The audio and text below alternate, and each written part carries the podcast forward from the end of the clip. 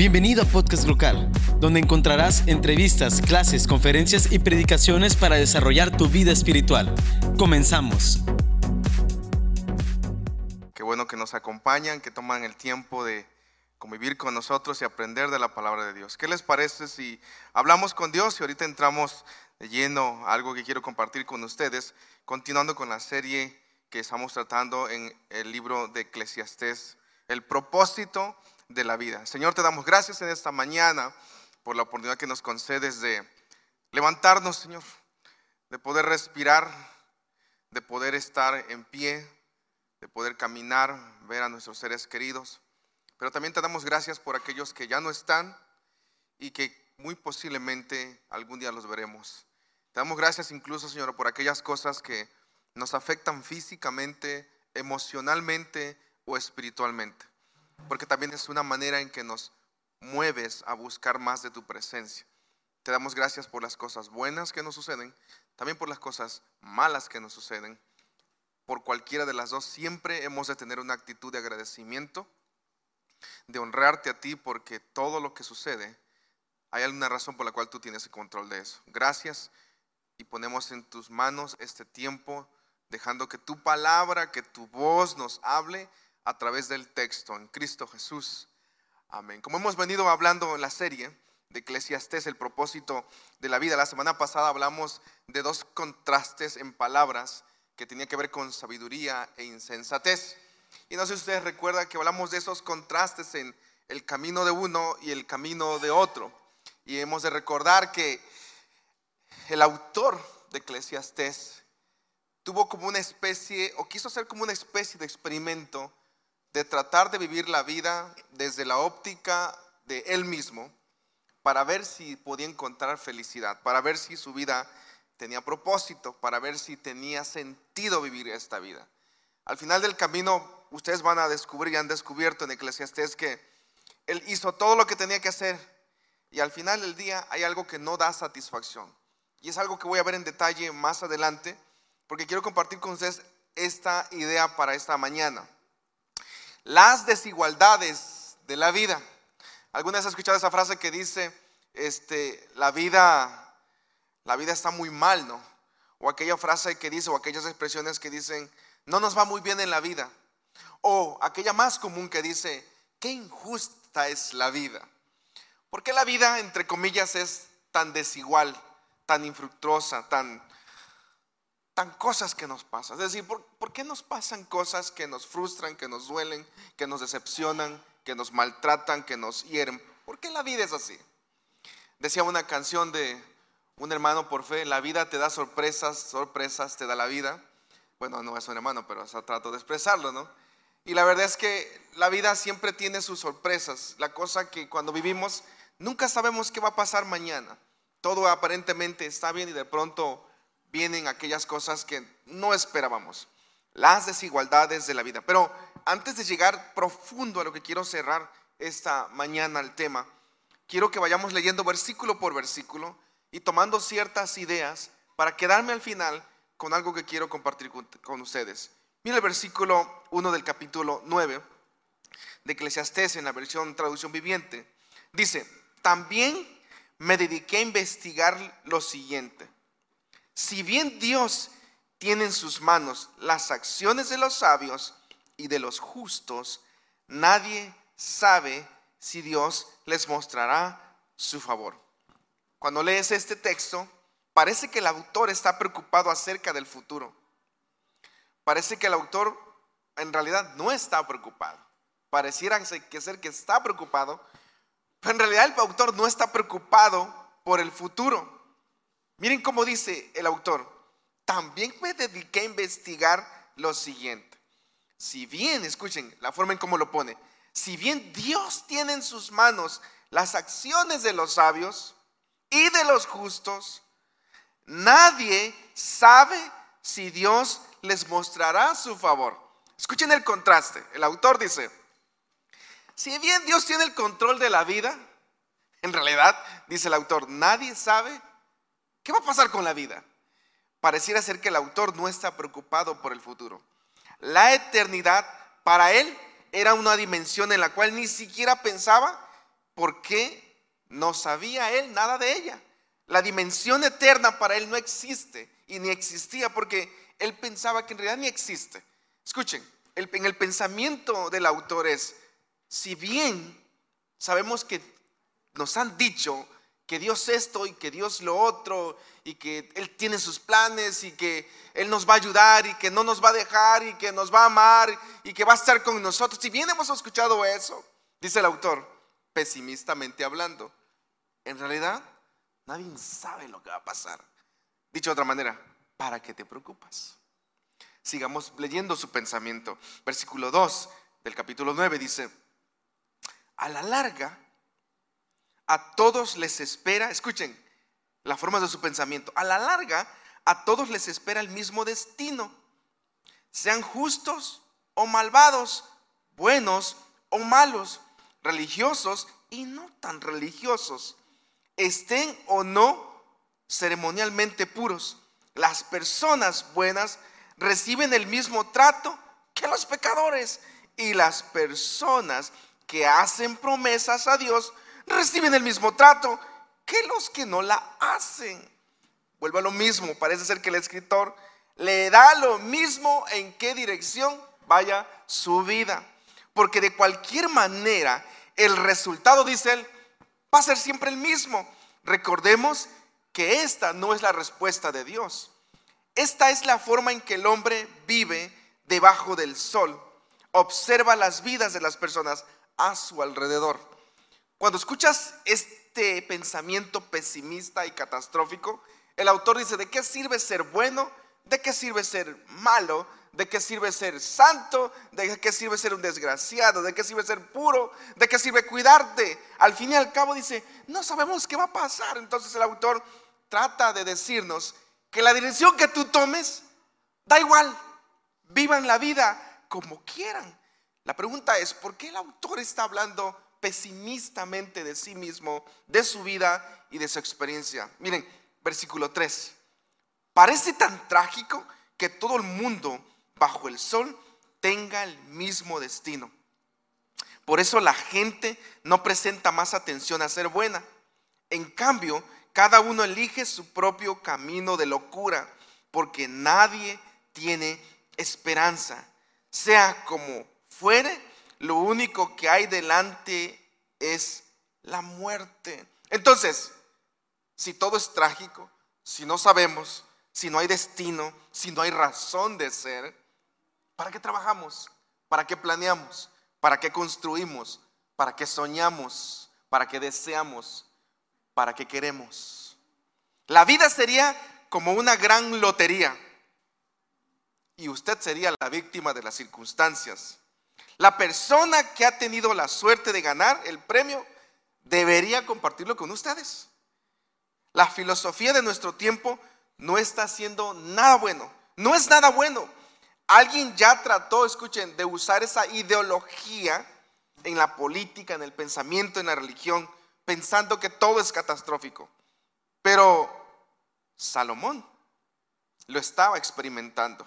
Él decía que de qué sirve si al final y al cabo el mundo es trágico. ¿De qué sirve si debajo del sol al final la gente no presta atención? ¿De qué sirve si al final del camino todos están locos?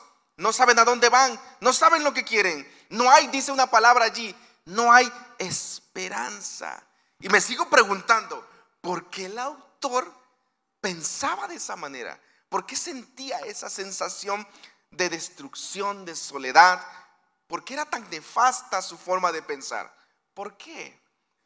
Algunos han dicho que Eclesiastés es el libro favorito de los no intencionales, de los no sin propósitos, de los ateos, de los que no creen en Dios.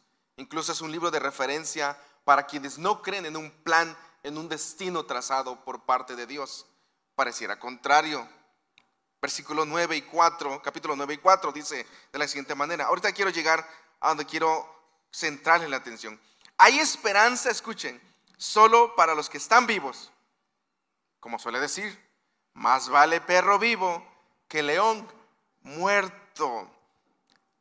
Si usted sigue todo este pensamiento, la mejor opción, escuchen, Si tú y yo seguimos este pensamiento de Salomón en ese momento que él estaba, si tú sigues ese pensamiento, ¿sabes a qué dirección nos llevaría? Nos llevaría a esta dirección. Comamos y bebamos porque mañana vamos a morir. Entonces, no hay mayor diferencia si tú y yo somos sabios o insensatos según Salomón. Y aún así, es mejor estar vivo, dice Salomón, que muerto. Incluso dice, si usted vive como un insensato, la expresión es esta, mejor es perro vivo que león muerto. ¿Por qué? Porque en la época en que Salomón escribe, los perros eran la peor cosa, entre comillas, mascotas, porque eran poderosos, eran dominantes, eran los reyes. ¿Qué diferencia hoy, no? Hoy rescatamos más perros que leones. ¿Por qué la expresión de Salomón decir es mejor perro vivo que león muerto? Definitivamente, porque a pesar de eso, él tiene una idea muy clara de que no hay solución, de que no hay respuesta. Y pregunta, ¿por qué él sigue sintiendo o seguía sintiendo eso? Vamos adelante, vamos a descubrirlo, versículo 5. Los que están vivos al menos saben que un día van a morir, pero los muertos no saben nada, no reciben más recompensas y nadie los recuerda. Escuchen esto, el autor dice, vive como quiera, disfruta como quiera, porque al final del día los únicos que saben lo que va a pasar son los vivos.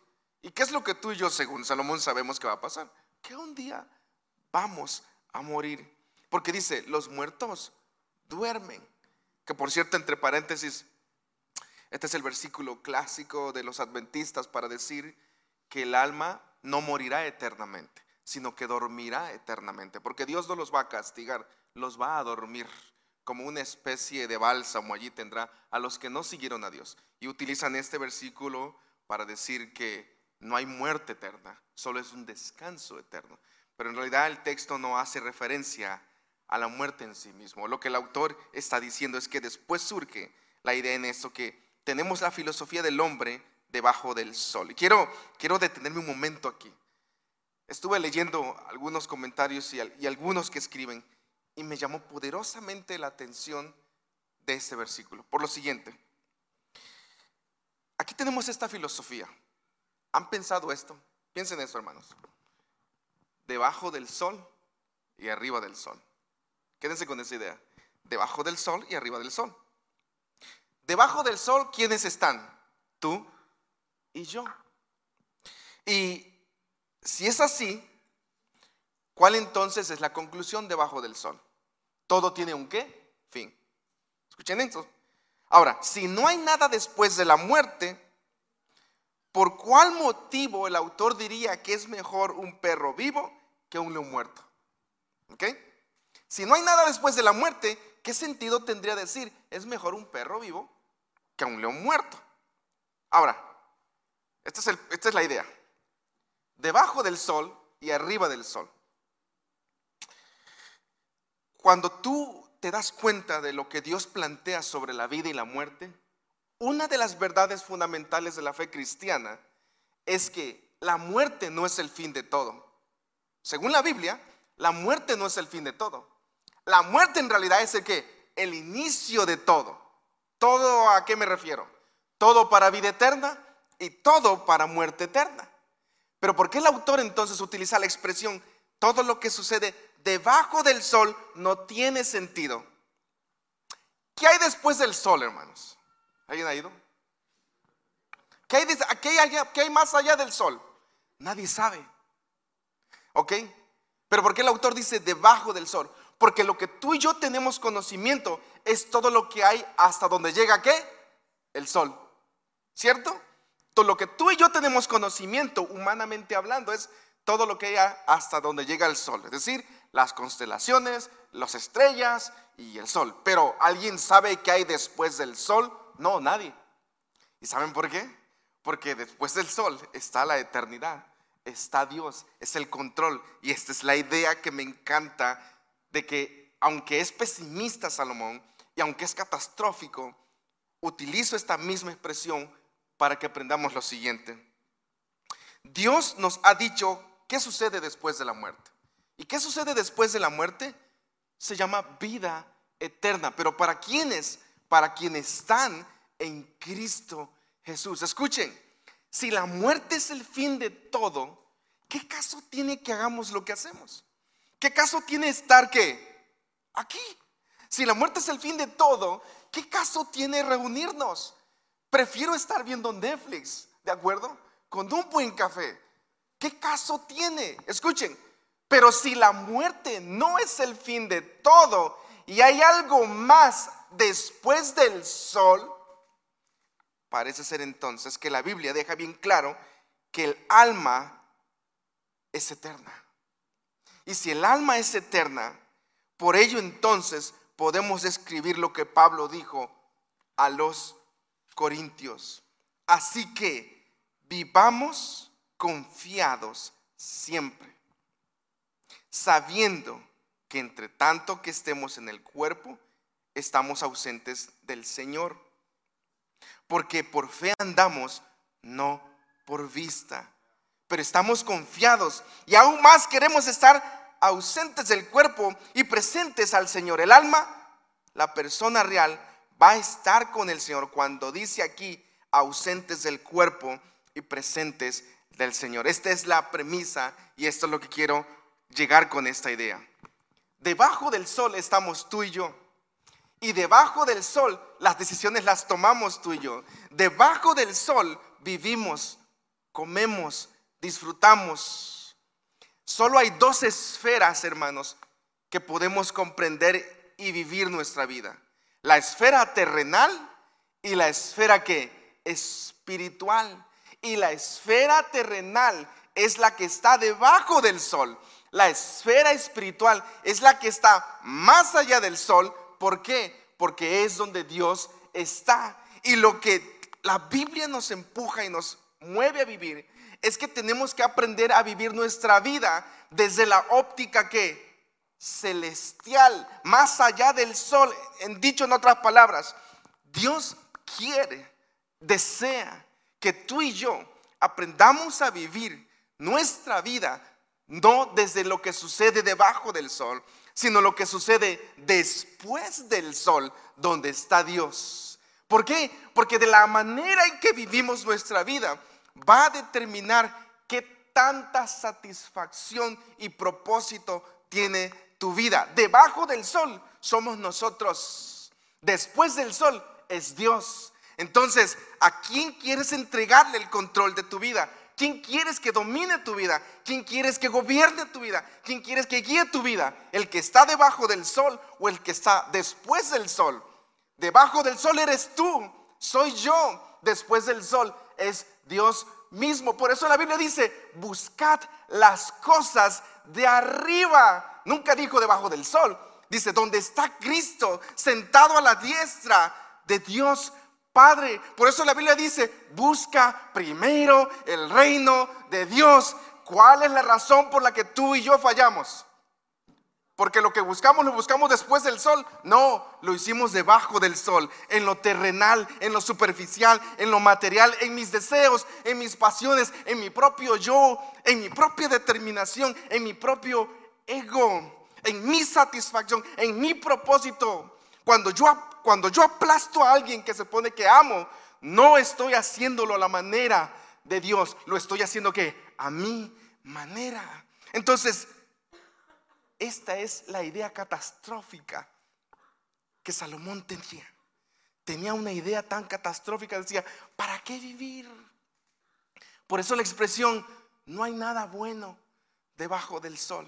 Dicho otras palabras, todo lo que tú y yo hagamos debajo del sol tiene un fin, tiene un término, caduca. ¿Qué caduca? La casa, el carro, la comida, los bienes, el dinero, la vida misma, el cuerpo físico. Por eso es que la Biblia plantea desde un principio una eternidad con Dios y una eternidad sin Dios. Tú y yo aquí estamos de paso. La Biblia dice que la muerte no es el fin de todo, es el inicio de todo. Y más vale que estés del lado de la eternidad con Dios y no de en contra en la muerte eterna sin Dios. Versículo 6 dice de la siguiente manera, lo que hayan hecho en su vida, amar, odiar, envidiar, pasó ya hace mucho, ya son parte de nada de este mundo. Como dijimos, este capítulo entre el 8 y el 9 es muy triste, porque considera la vida como nada, vacía, sin propósito, sin significado.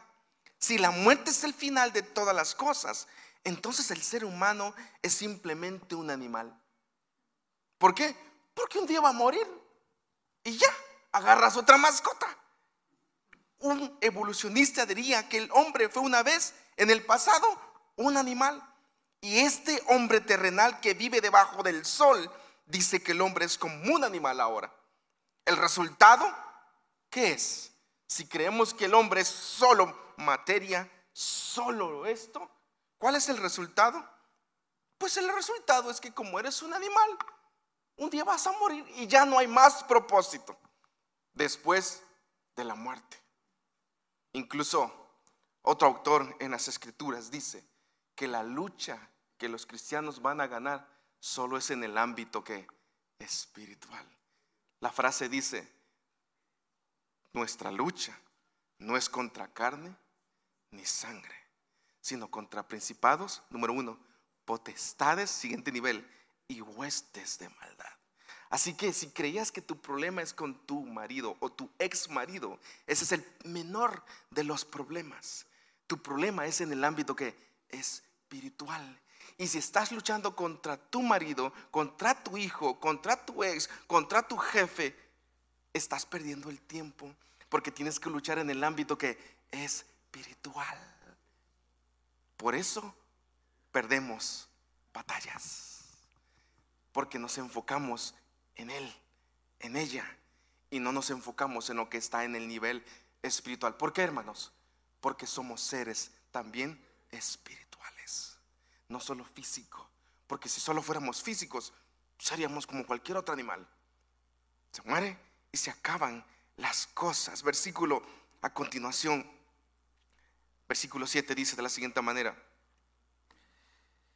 así que adelante con tus alimentos, con alegría, bebe vino en tu corazón contento, porque Dios lo aprueba. Vístete con ropa elegante y échate un poco de perfume. La persona rige su vida, escuchen, la persona rige su vida, la persona sin Dios rige su vida desde las obras buenas, pensando que la muerte es el fin de todas las cosas. Encuentra satisfacción momentánea en los placeres de la vida, como la comida, la bebida, los viajes, vacaciones, pero acabándose todo, se da cuenta que la vida es monótona, vacía sin sentido. Versículo 8. Quiero ir cerrando esto. Vístete con ropa elegante y échate un poco de perfume. ¿Por qué? Porque el autor está centrando su propósito en las cosas que perecen. Esta tierra es importante, ¿saben? Guardar buena apariencia es buena, pero no es la base para el propósito de la vida. Versículo 9. Vive feliz junto a tu mujer que amas. Todos los insignificantes días de la vida que Dios te haya dado debajo del sol. Fíjense, vive feliz junto a la mujer que amas. Y miren el contraste. Todos los que insignificantes días de vida que Dios te haya dado debajo del sol. Ojo, Él no está diciendo arriba del sol. O sea, vive feliz, o sea, disfruta lo que tienes debajo del sol. Porque la esposa que Dios te da es la recompensa porque dice, por tu esfuerzo terrenal. No, la felicidad, amigos, no se basa y no depende de lo que tienes. La felicidad depende de quién eres y quién eres en Dios. Por eso siempre enseñaré, y se lo dije también a mi esposa, tu felicidad no depende de mí. Amén. Tu felicidad depende de Dios. Porque si un día no estoy, te va a doler, sí. Pero sigues estando paz y feliz porque tu felicidad depende de Dios.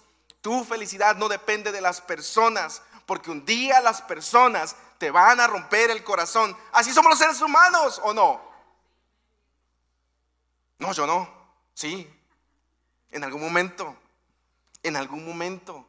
¿Por qué? Porque es algo que va a suceder. Porque somos personas rotas. El escritor aconseja disfrutar el matrimonio. ¿Por qué? Porque hay muchísimos matrimonios de personas no cristianas que están sufriendo y disfrutando la vida al mismo tiempo. Por supuesto, pasan por sus problemas y sus días oscuros.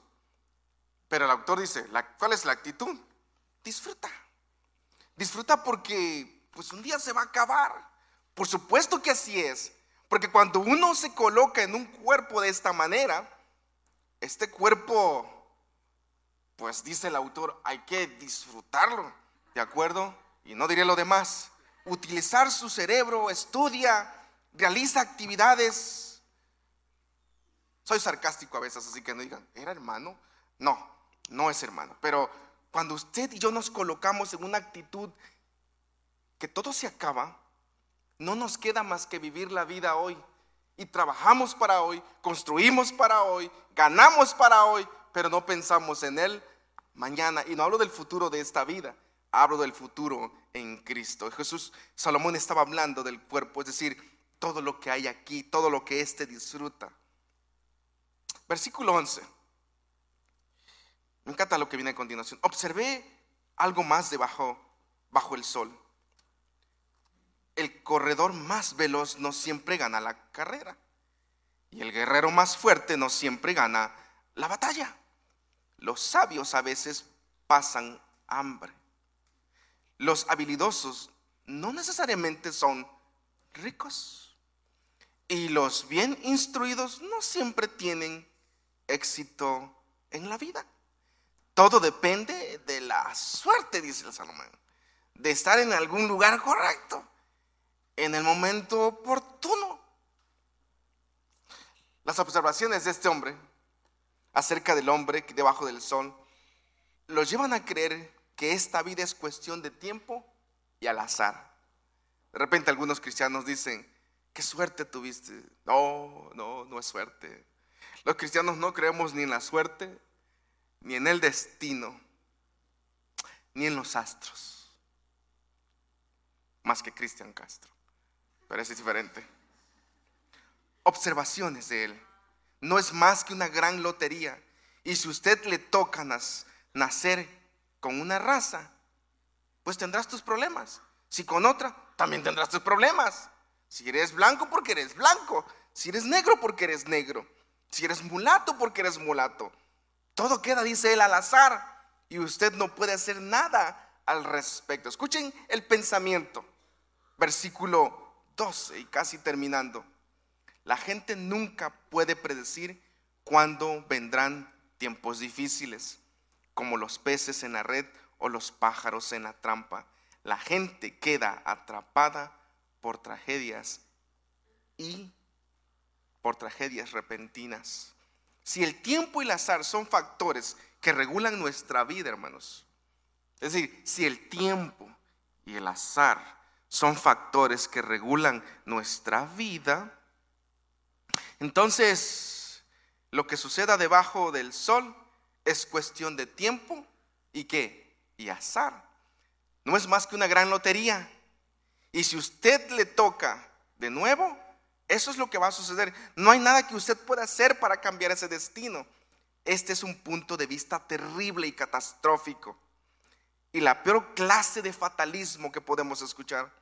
Porque el que vive solo para vivir su vida no tiene otra explicación y está obligado a llenar su vida de fatalismo. Y la pregunta sería, para ir cerrando, ¿cuál es la solución? ¿Por qué Eclesiastés aparece en la Biblia siendo tan drástico y tan fatalista, tan catastrófico, tan decepcionante? ¿por qué se les ocurrió tener a Eclesiastés, al autor allí? Porque sin duda, escuchen, sin duda, hermanos, algo tenía de propósito. Miren, hace tres días,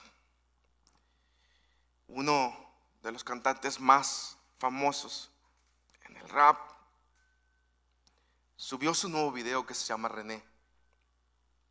Su último sencillo lleva cerca de 25 millones de vistas en solo tres días. Una canción de 7 minutos y 30 segundos que narra la historia de su propia depresión que él mismo está atravesando. El tweet que puso en sus redes, el exitoso del momento dijo, una noche me sentía muy mal, estaba en México, el estadio esperándome. Yo no quería salir del hotel. Llamé a mi mami porque quería tirarme del balcón y no sabía por qué. Esa noche llegaba un amigo y se quedó conmigo.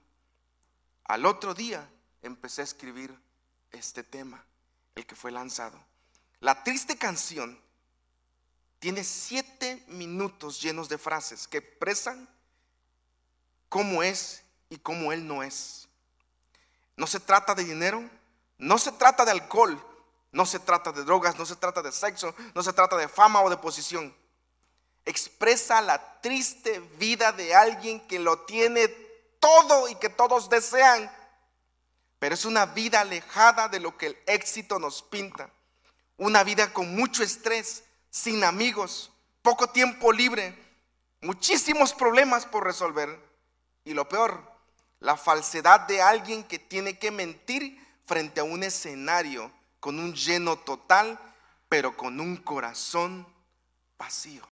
Eclesiastés y tú y yo nos hemos dado cuenta que el autor presenta una vida destruida y fatalista. Muchos de nosotros hemos construido la idea de ir al cielo basado en nuestros esfuerzos, basado en nuestro comportamiento. Muchos de nosotros construimos la idea de ir con Dios a la eternidad basando nuestros actos en cómo hago, en cómo pienso. Por eso nos comportamos bien. Por eso nos consideramos personas buenas. Pero la realidad es que las personas buenas no van al cielo. Las personas malas tampoco van al cielo. Ninguna de las dos pueden experimentar la gloria de Dios hasta que no decidan caminar con Jesús. Hemos visto muchas de las ideas que presenta el autor. Son radicales. Presentan un hombre que vive debajo del sol desde una óptica derrotista, fatalista. Estas son las conclusiones a las que llega el autor.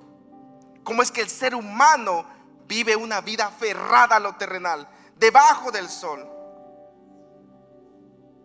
Escuchen, Colosenses lo presenta de nuevo si habéis resucitado con Cristo, busca las cosas de arriba, donde está Cristo, sentado a la derecha de Dios. ¿Saben? La depresión es real, la soledad es real, la muerte es real, el coronavirus es real, pero Cristo también es real.